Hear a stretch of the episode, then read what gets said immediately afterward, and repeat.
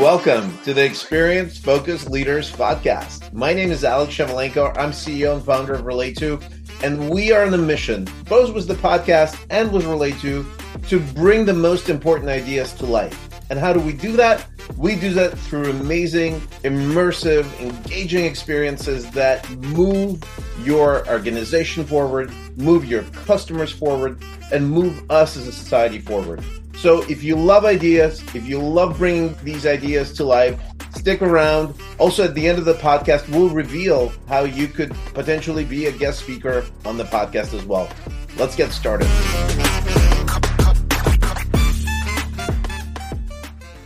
Welcome to the Experience Focused Leaders podcast. I am delighted to introduce you to Aaron Au, one of the unsung heroes of software as a service revolution, also known as SaaS revolution. Uh, Aaron was a co-founder of SuccessFactors with Lars Dalgaard back in 2001. Aaron built SuccessFactors into the global leader in cloud-based HR software, brought the company public in 2007 uh, and in 2011 sold it to SAP for 3.4 billion dollars, which at the time was the highest multiple for SaaS uh, companies. Uh, at SAP, he continued to thrive and was the president of SAP Jam Collaboration Division, which would, had over 50 million subscribers. Aaron, welcome to um, our podcast. My pleasure. Very nice to talk to you. So, uh, one of the things that I didn't mention in the introduction is that Aaron had a very uh, important role in uh, multiple roles in uh, starting Relayto and and this podcast.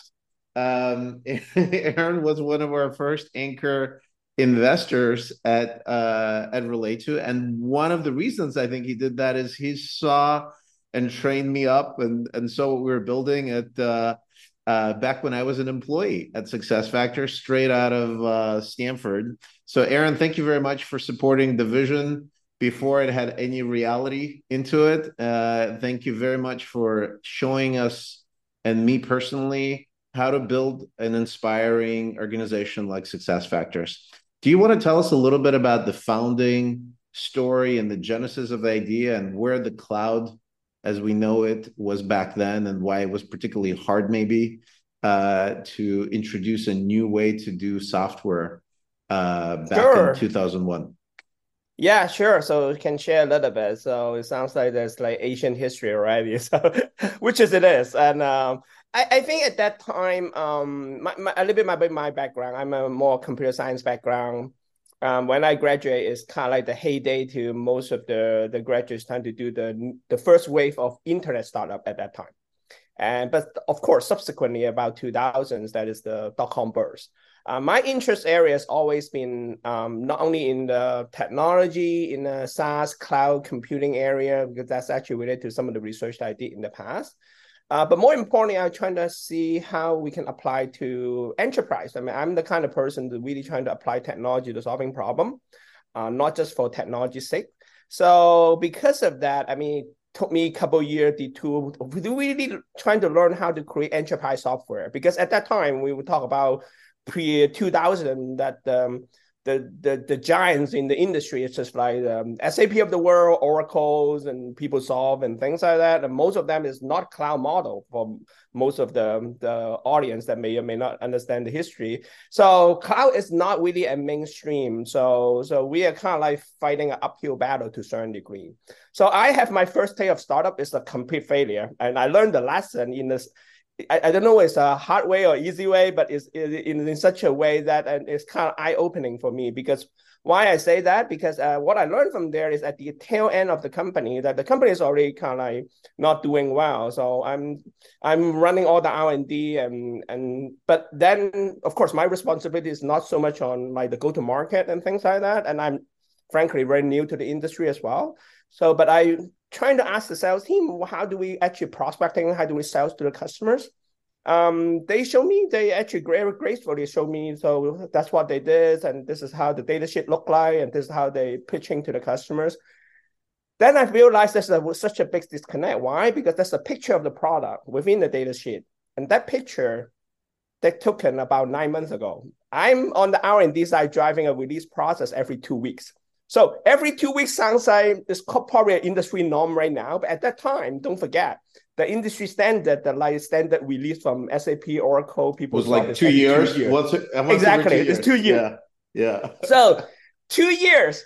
Uh, of course, nine months from our team point of view is already fantastic because we actually double the industry standard, more than double the industry standard. But still, I'm driving a release every two weeks. So think about that, how big a disconnect is. And, and in, my, in the back of my mind, I said we have no way to be successful. I think my biggest lesson learned there is like we have no clue how to build a kind of like a, a SaaS or cloud company. So as a cloud company is not just another software company. Frankly, the fundamental DNA and everything need to be different. So I also stumbled because of that lesson learned, um, stumble opportunity to meet Lars, my end up my co-founder for Success Factors. Uh, he hired actually hired by the board at that time for Success Factor to shut down the company.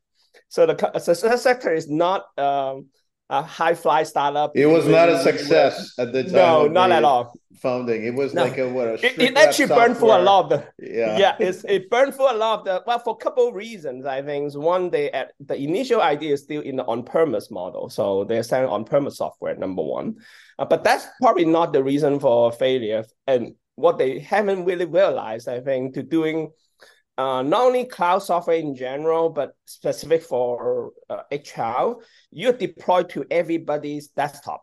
So one of the things the experience factors come into play very much so because I still remember the early days of SuccessFactor customer. A lot of the user using our software, they don't they don't even know how to turn on a computer. They may not even have a computer. so it's not right. like today. They don't have smartphone. They don't have any kind of computer device.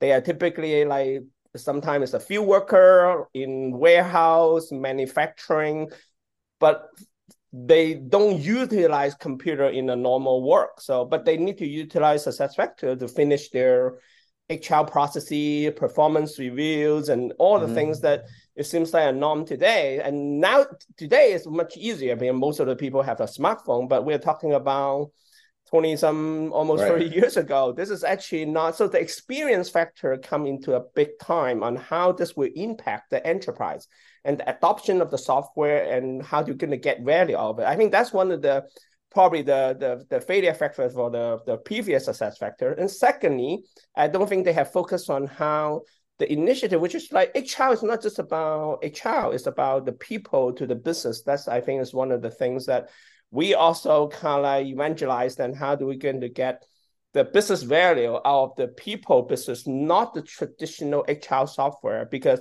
when we actually trying to restart that business, we trying to pitch every single VC we can find. but mm-hmm. unfortunately, um, none of them want to invest in us, and mm-hmm. most of them sometimes even laugh at us for two reasons. One, do in the cloud at that time, which is not mature, and after the dot com burst, nobody want to invest in a in a cloud business model. Number one, and number two, they don't believe that HR is the future of the software. So, and how, I mean, it's not funny how that can come around. That today, probably in the Silicon Valley or even globally, majority of the deal is about related to cloud and future work or people. Future so, work is the buzzword.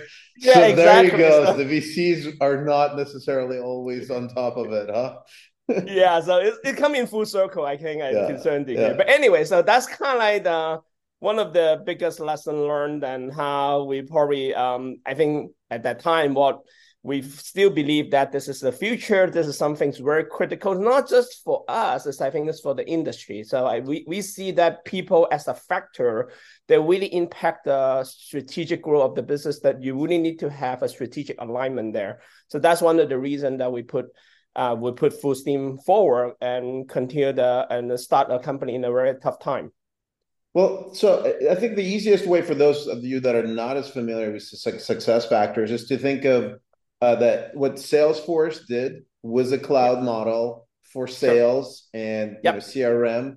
You did yep. for HR, but more importantly, yep. for elevating HR, sure. right, into what you're saying are people, performance, you know, organizational performance, and really saying that, you know, we are, you know, our success as a company depends on the talent that we bring in, the talent yep. that we, you know, cultivate, the talent that we retain, and how that talent delivers on the key strategic initiatives of the business. And you build the product suite around that, yeah. which is at the time didn't really exist. You know, and no, it doesn't. Sort of really interesting. Yeah, that's um scattered around different kind of initiative from learning, development, but they are all like individual led. So I think you're, you're you're right. So that's one of the things that strategically we're trying to create across the market. First of all, how can we get CHRO as a role into the board meeting, basically, right? As part of the regular that to make it because it's people is such a critical component for any business. And that's, I think, is the probably credit to Lars. And that's one of his lesson learned when he was in Unilever at that time. So he realized that in every board meeting, then the CHRO or the head of HR is not even in the meeting when they talk about business strategy, but it's such a big piece is missing. So that's actually one of the things that from day one that we have been very, very kind of like focus on that. How can we get CHRO as a role into the board and then make sure that they are the one, and not only that, because people business is not just about the traditional core child payroll benefit. It's about a bunch of other things that how do we tie to the full cycle of the employee experience. So ranging from how do we attract them, how to develop them, how to do a performance review, set up goals, and all those kind of things. So a lot of those kind of processes exist, but doesn't really have a software uh, to kind of connect them together. I think they have individual point solution at that time in the market. So we are the first one that really kind of holistically kind of like create the, the kind of like the big picture, how those things that related to each other. So I think that's one of the things that what we did as well.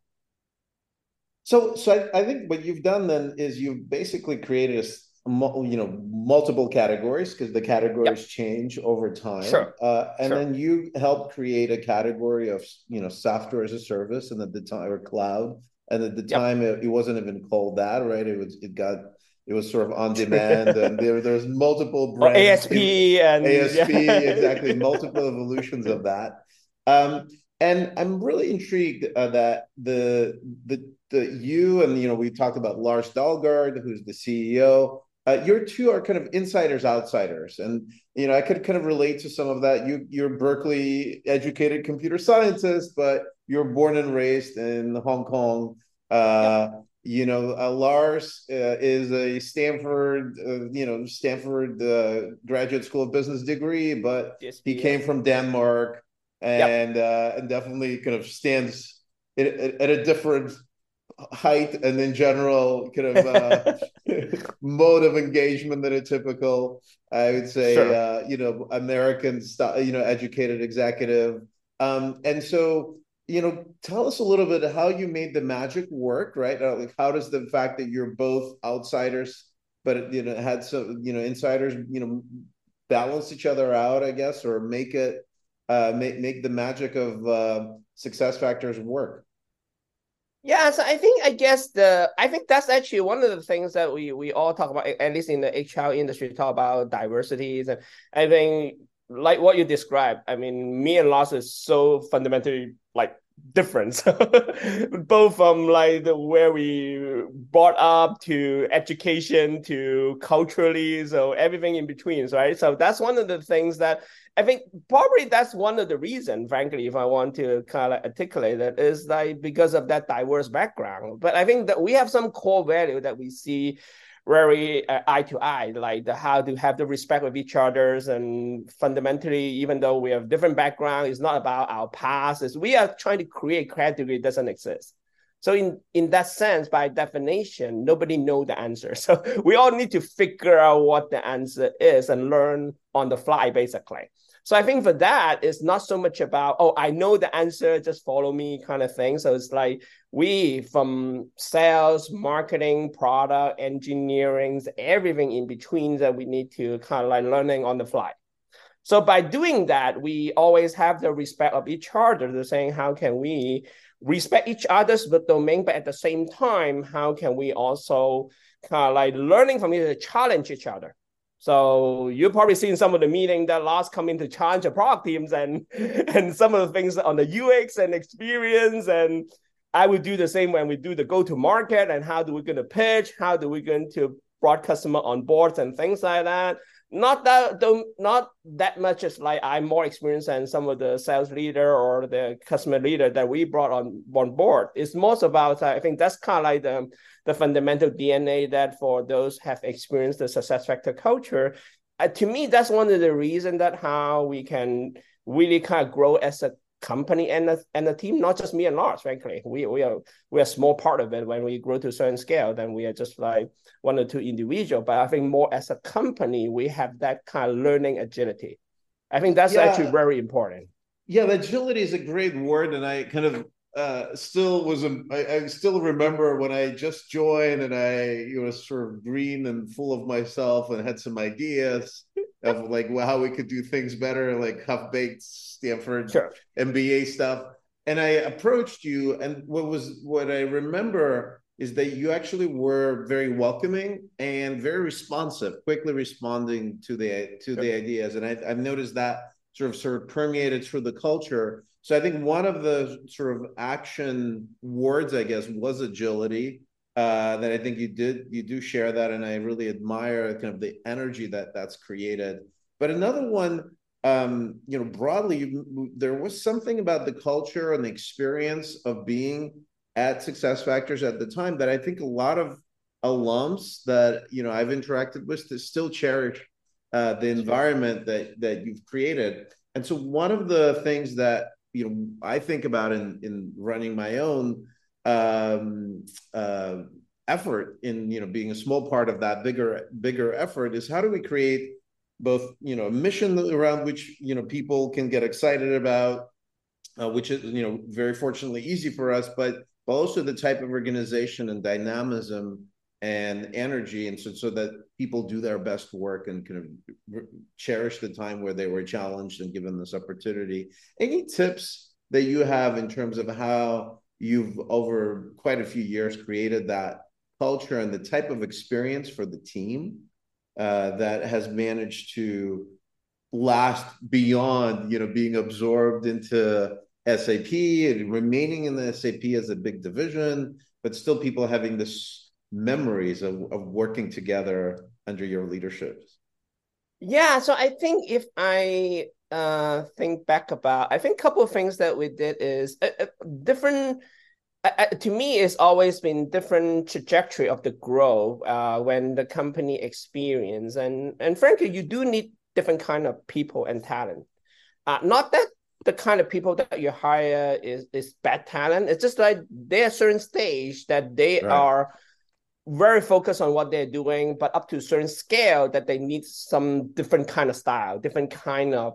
So I think those are the things that, and of course, I mean, very naturally, like everybody joining, whether a startup or or or, or public company doesn't really matter. They have their own personal growth agenda. So that's not necessarily a bad thing, right? Certain people looking for titles, certain people looking for certain kind of experience, certain people looking for.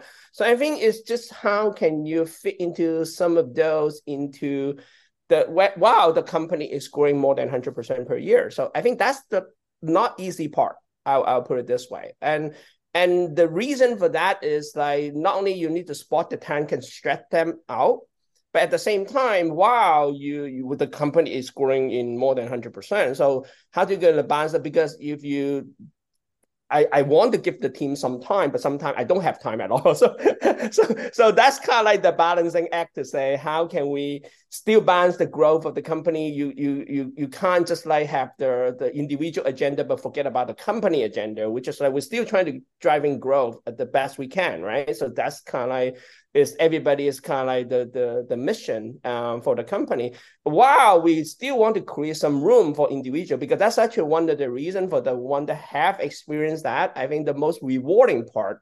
Mm-hmm. Forget about the, the financial and everything else. I think the most rewarding part for most of the, at least that what I heard from some of the people that give me feedback is like they really have experience and learn how at what stage to perform what kind of job. So wherever that carry them into the next experience or future career, that's really some things can help them.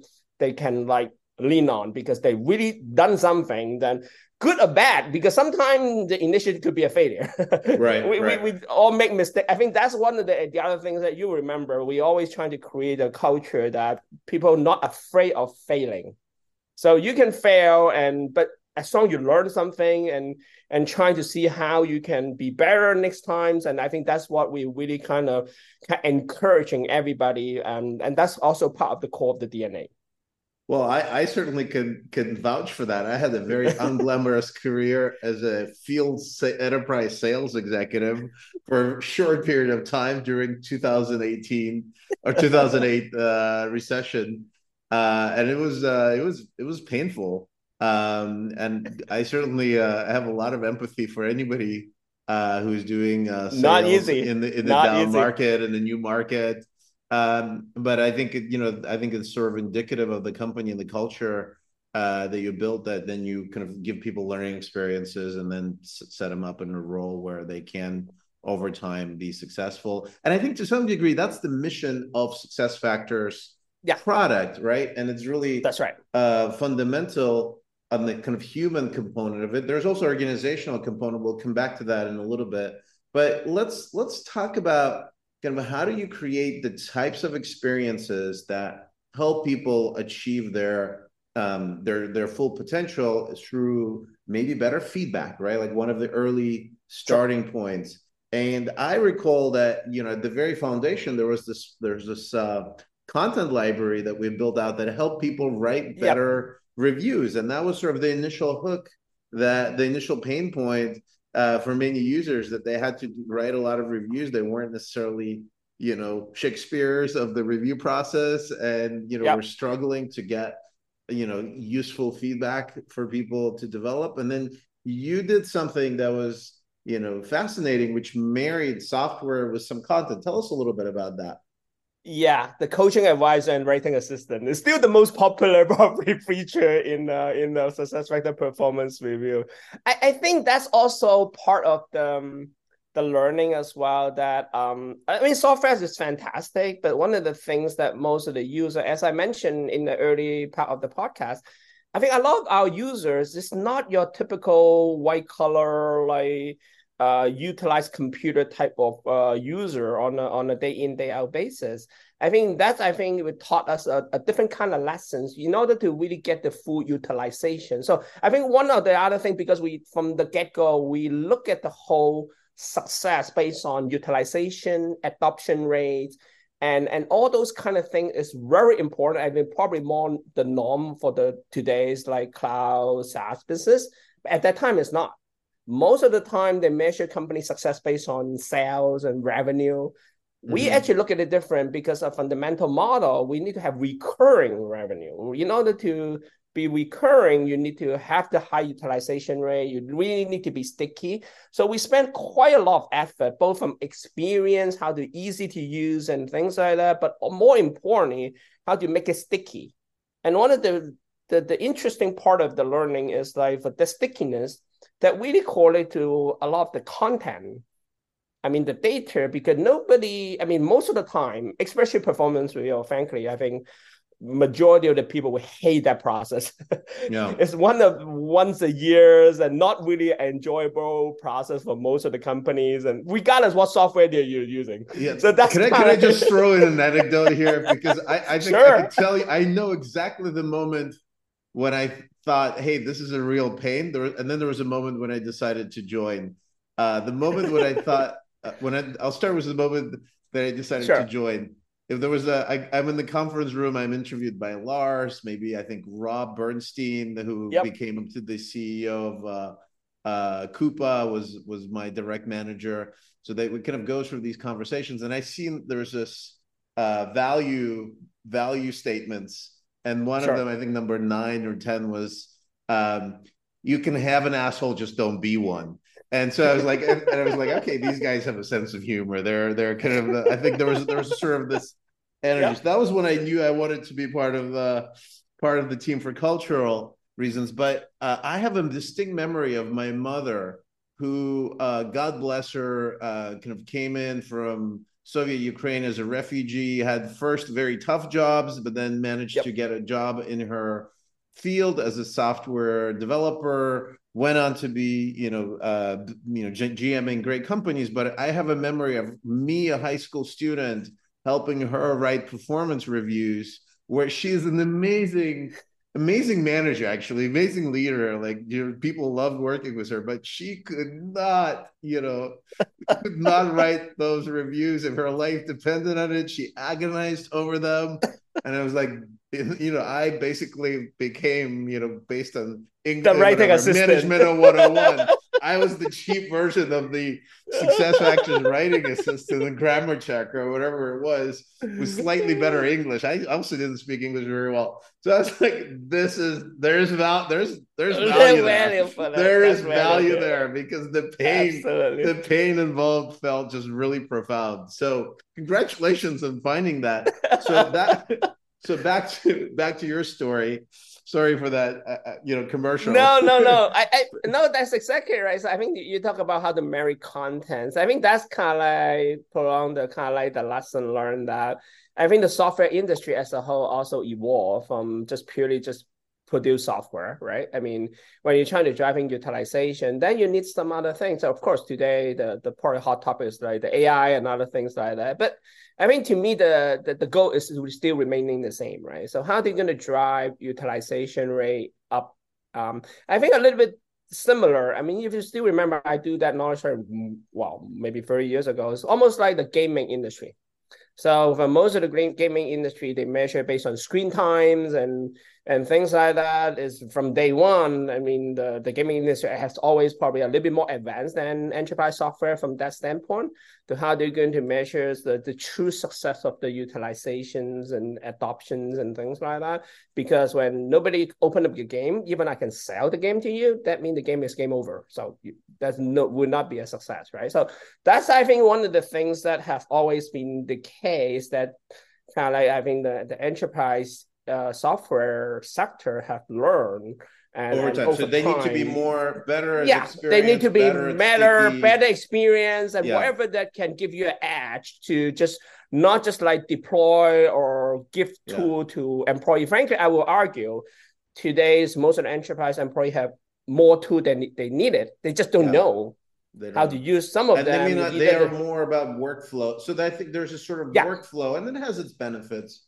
but I think sure. what, what, I what I loved about that feature, and if I connect the dots, kind of an evolution, and yeah. frankly, this gave us insights as well, is like people want to be creators, so you want to write yeah. a good review, right? Like you kind of sure. who, which manager doesn't doesn't want to write a thoughtful, helpful review, right? If you're a decent, yep. you want to do that, but yep. they lack the knowledge or the skills yep. of maybe how to be a creator exactly in this context, right? So you're providing exactly. them this you're enabling them to be a creator. So they have yeah. a great exam experience as a creator because you are using you know either algorithms or ai or whatever you're using to Wherever, create yeah. that. Yeah.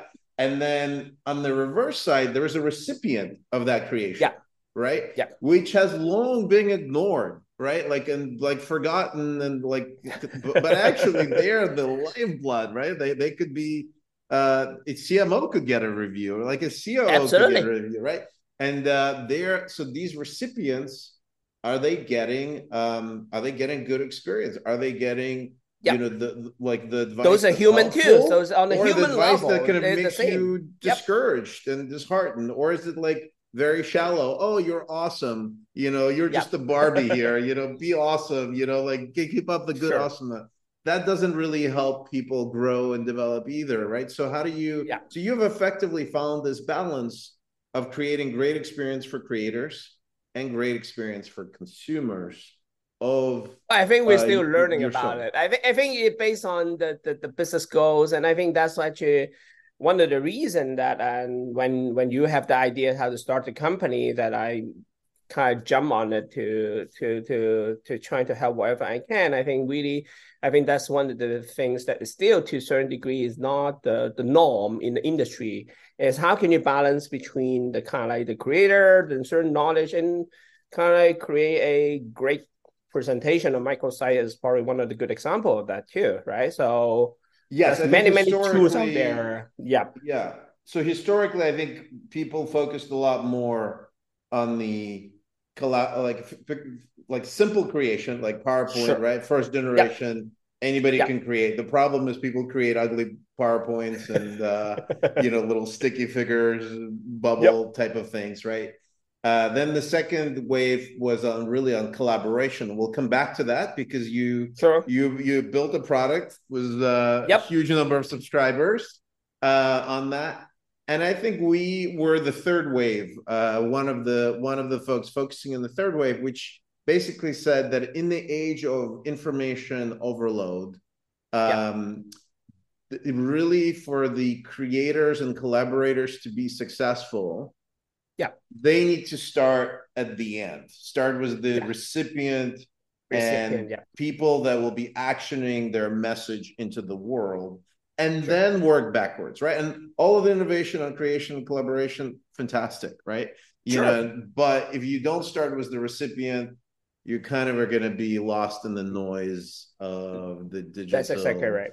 Digital overwhelm, and probably lose out to some of the consumer apps that add zero value to humanity, but you know, kind of, you know, but but actually are really really good at uh, sucking up people's time and attention towards things that you know maybe make them self conscious and not you know not focused on things that add value to their lives, but hey, they're good at you know behavioral optimizations. So this is sort of the uh, the challenge. So tell us a little bit about the kind of the that evolution from creation to collaboration that you've led with Jam and yeah. You know, how you rolled out like the the hidden but the large probably the largest at the time uh subscriber base of probably. actually collaboration product um so yeah. tell us more yeah so i think that's i think along the same line and how i think we, we pretty much borrow the the same dna where i inherit the, um, the sap jam unit within sap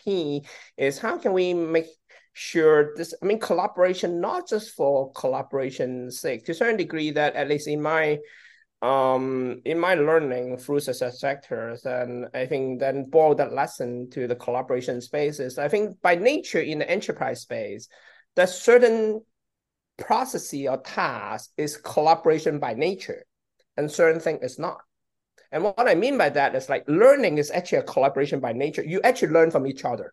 You typically right. don't learn on your own. I mean, even though there's many e-learning platform, many e-learning content, but majority of learning is actually on the peer-to-peer learning. I learn a lot from you. You may learn something from me. That's probably the most effective way that I show you how to do certain thing or we collaborate on. So this is a collaboration by nature kind of problem the not so much collab like workflow is not a collaboration by nature problem. You just right. need somebody fast approval.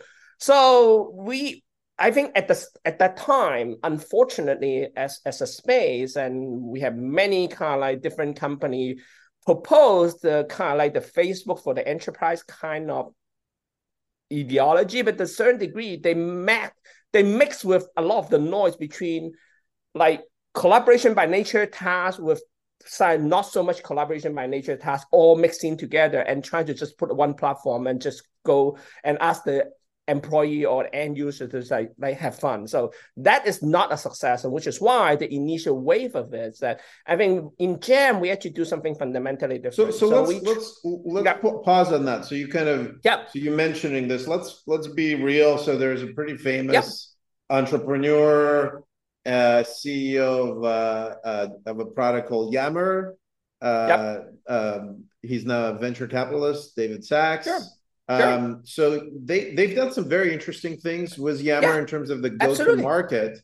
Yes, but I, I think he would probably agree that they didn't that they, they didn't figure out, you know, exactly what you know the use, usage in the enterprise that would be highly valued uh, would be in in the product got, while it got bought by uh, Microsoft for about a billion. You know, it sure. ultimately didn't kind of last, and and now yeah. there there's other solutions. So tell us a little bit about kind of your Jam came out in that universe in that era uh, originally, but you've built it into something else at SAP, and so maybe like we could do compare and contrast to that maybe to yeah Slack. so we we pick a little bit different kind of path we we focus on and follow the the storyline that i lay out that we only focus on we believe what is the collaboration by nature kind of problem then really kind of go deep into that solution. So, for example, learning, and we talk about that. So then yeah. we're launching. We are not launching another collaboration platform in Jam. The first thing we launch is called social learning. So we focus on how can you apply collaboration to solving a learning problem and complement the traditional e-learning platform or your online courses but how do you interject the component of how do you learn from each other? Peer learning. How do you cre- curate the content that within your peer? How to follow the, the subject matter expert that has in the organization but know certain topic really well but nobody know. Nobody else know that alex is actually a expert in certain areas so we trying to leverage the platform to really expose the experts the content the different area that really drive and suddenly you see not only our user base and platform increase but also the utilization also increase at the same time. So that's what we would like to see. We're trying to drive more utilization because a collaboration platform similar to everything else. Is like if you don't have the utilization probably that platform will die. It doesn't matter what whether it's come from sap or microsoft or google it doesn't really matter. You need the kind of like the, the, the utilization in order to survive within the enterprise environment. So we are actually focused on that kind of say high value high velocity task that really kind of also differentiate us for the general platform because then we are not positioned in trying to compete with like the Microsoft the world. We we just we are not. We we are actually we're social learning. We focus on this is actually what we really want to focus on driving user. Then they can launch it. They're much easier to brand it and much easier. And the user actually logically can remember. Okay, I use Jam is for my peer to peer learning. I want to see how Lars is doing uh, today. I want to see what Alex is doing today. Then I will leverage the Jam as a platform because, as you know, and I talked to many, many CIO before they come together. Every one of them, the biggest problem is they're they're not lacking of platform. They actually have too many platforms. if they utilize Salesforce, they have the Salesforce platform. They are probably right. a Microsoft user. They have the Microsoft and also, if they're IBM too, on certain degree, they may have the IBM platform. I mean, there's many, many things for the employee. This is very confusing because so all those collaboration. Find, find, the niche for the employee to think yeah. about. This goes well with these tools, exactly, etc. Right. Okay. Exactly. So that's kind of like the one of our kind of like lesson learned. That then that's why then we focus on how can we do social onboarding how can we i mean of course we latching on this is one of the things that still from my root on success factor related to people maybe more like how do in the enterprise context helping employee to getting value out of it. So that's another things that we we utilize but then the the high level goal is remain the same so like how can we differentiate ourselves? In the kind of like the red sea of the different collaboration platform out there how can we make the employee stand out can remember oh jam is for me to do this right so, so they're not confused you continue to do category building it sounds like yep. from the yep. pre-ipo days at SuccessFactors yep. through the ipo where i remember uh, we, we were crafting the positioning even as the, sure. during the ipo was shifting a little bit from you know performance management to performance and goal management to to performance and talent management. Yep. Yep. So on. Um, so it's really interesting that you brought that up. Generally, how do you um, how do you see this process working of category creation? Because I think one of the challenges is if you don't have you know enough uh, market momentum yeah. yet, right? Like sure. it's sort of pretty sure. tough to create a category. Um, yeah, it is, and or redefine it at least but yet you do need to differentiate and stand out from day one you know yeah. almost as an entity. And I, I think a lot of companies are struggling. Frankly I, I was like debating how do we do this? Because in some cases when the category exists like uh, for us we noticed flip books these things existed. Yep. i never wanted to build a flip book solution at Relayto but hey people are looking for flip books. Let's show them the future of the flip book. And you know so we embrace that as one of the categories that already existed but we wanted to transform. And you've done this multiple times successfully. So what are what are the secret what is the secret behind that uh transition? Well, I, I think that I, am not sure that's a, a, secret. I think there's a fine line between so maybe i can probably answer a little bit differently. So when you look at it in reverse, it's like what's how to define success, right? So how can you make your solution stand out? So first of all, you hope whatever you're doing have some competitors. But when you have competitors, how are you going to stand out above all the competitor? And how do you make the whole category to certainty, whether it's existing category or brand new category or rebrand a category, that to be vibrant, that people pay attention to, right? Because it's not just about you. If this particular idea or or solution that you you you embark a journey to trying to make some industry transformation to a certain degree, you need to have the core value that align to the buying center, budget, everything else. In order to do that, you actually need to understand the problem way better than most of the client or even your competitor have. In order to then then you can kind of figure out the formula. Can I differentiate based on purely just based on my execution, maybe my pricing, my distribution, whatever, or I need to have a combination of that, but with a different positioning and solving kind of like a combine different kind of problem. How, how do you going to make the problem statement even bigger, right? So how can you make a child not just a child problem, but a company strategic problem? So things like that, because those are the things that can only help you and the industry to really kind of like redefine what that is. Then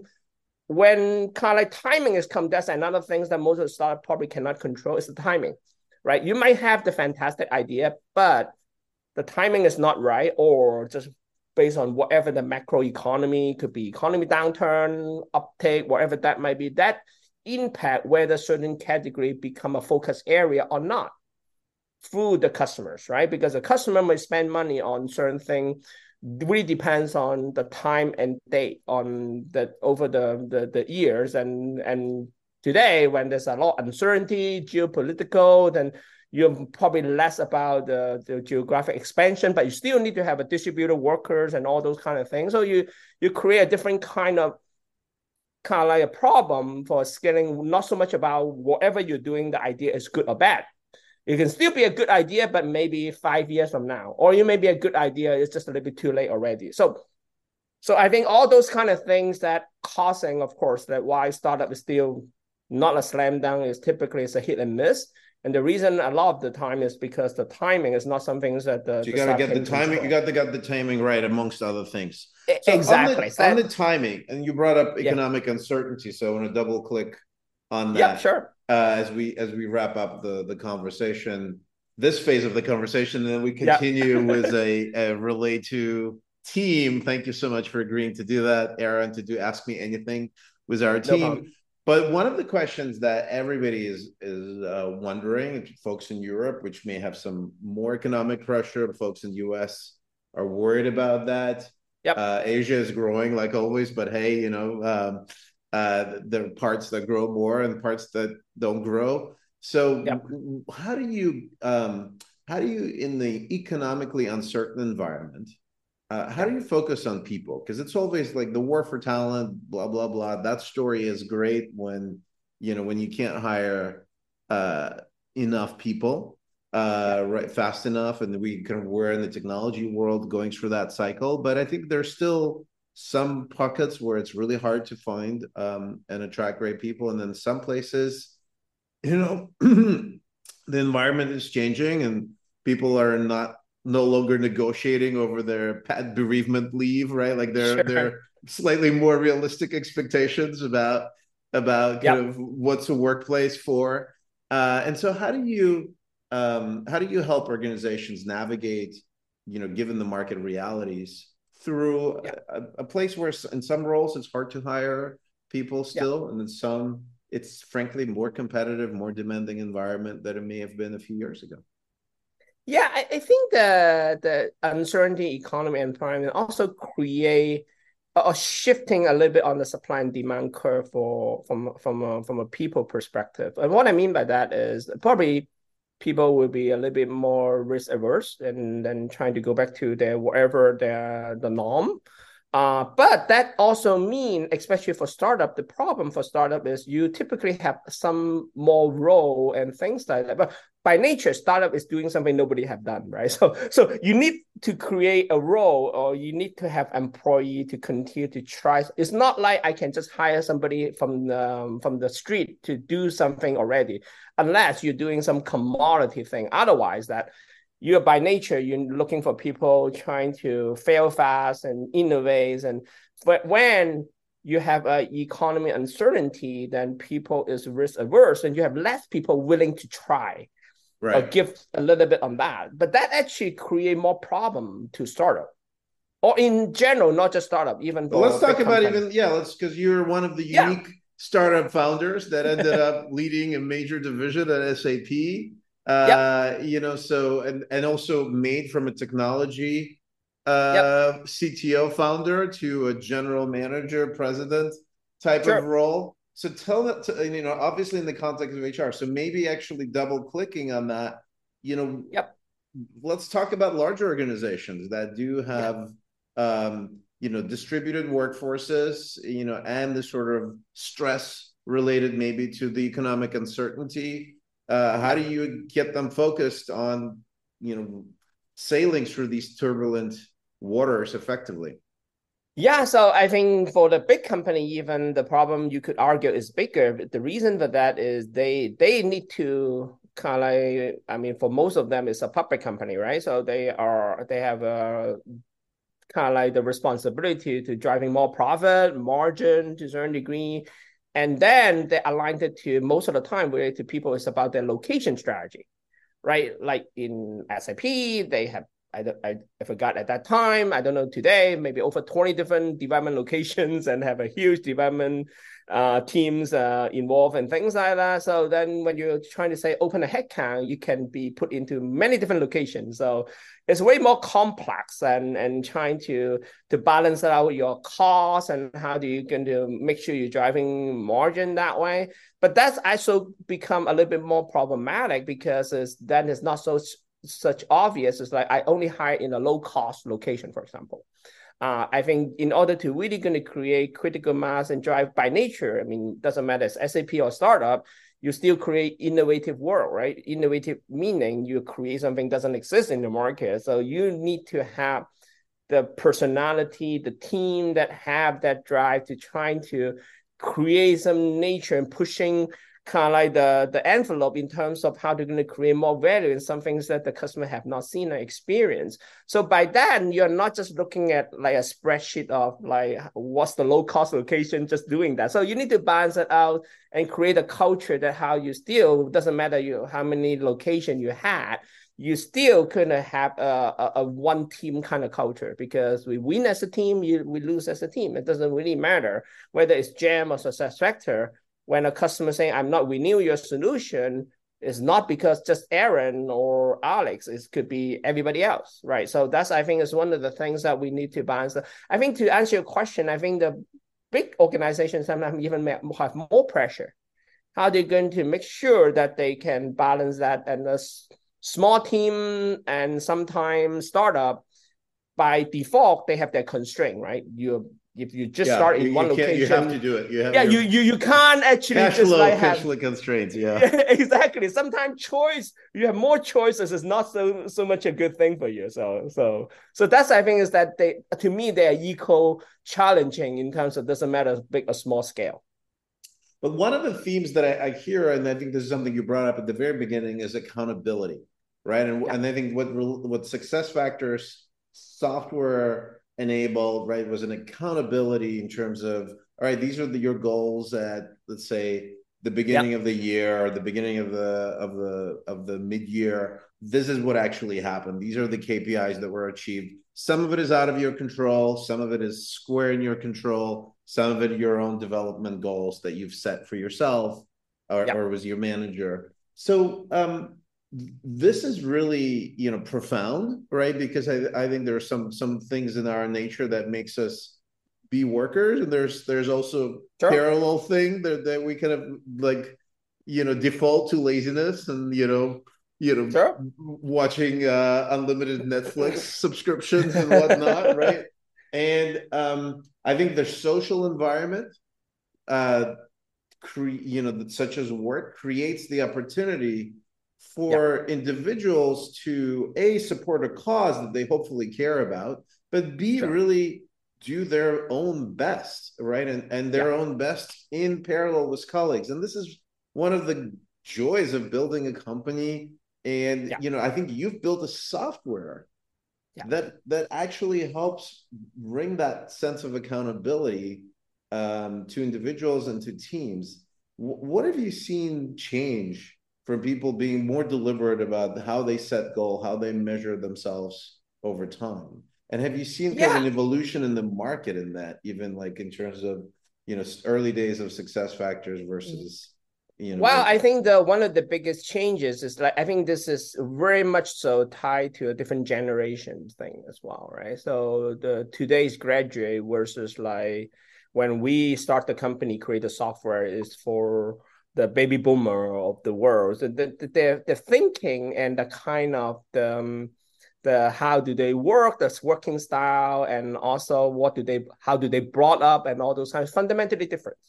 So I think that when you're trying to drive the accountability culture at the same time, you also need to take in consideration the different generation gap.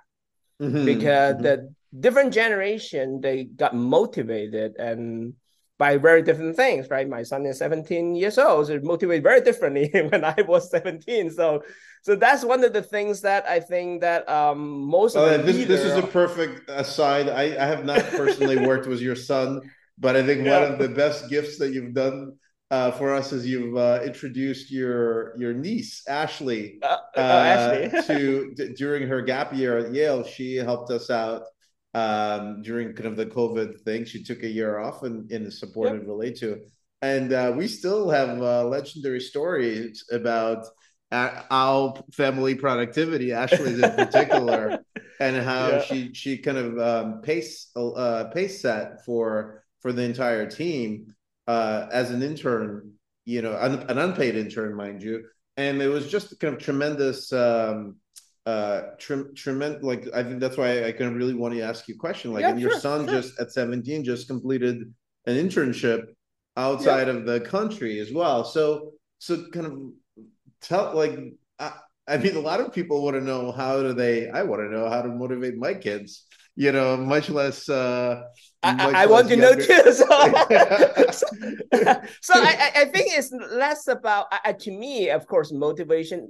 They they got motivated by different things. I I, I right. think the the lesson learned for me is I can't put myself in their shoes to say because I'm motivated by X Y Z, then yeah. they must be motivated by something. They typically don't and, and I think we, we need to learn. And I, what I'm trying to do for the next generation, not just my son, but all the kind of like the intern. I have company that have intern. I just talked to that we try to create an environment that they can explore. I think. I think different generation. The common theme is they all want to explore differently, right? So, and, and that's beautiful. And I, that's beautiful yeah. thought. So we yeah. want to build a generation of explorers. Yeah, Aaron. absolutely. Thank you so much for joining us. Uh, lovely to reconnect with you. Thank you for your support. And thank Anytime. you for starting the SaaS world as we know it and helping uh, bring in generation of SaaS startups as well that are no, hopefully just small part of it. thank you, thank you, thank, thank you. you. Thank, thank you. Bye bye.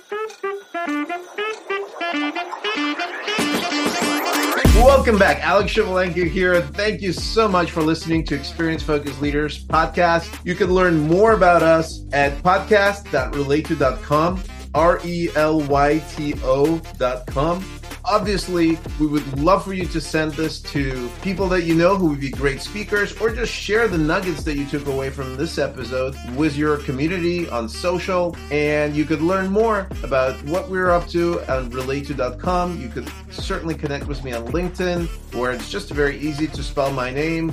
You have to have a master's in Ukrainian. It's Shevelenko, S H E V L E N K O. Would love to connect so that we can move together the way the world communicates about its most important ideas. Thank you for listening. We hope to see you next time.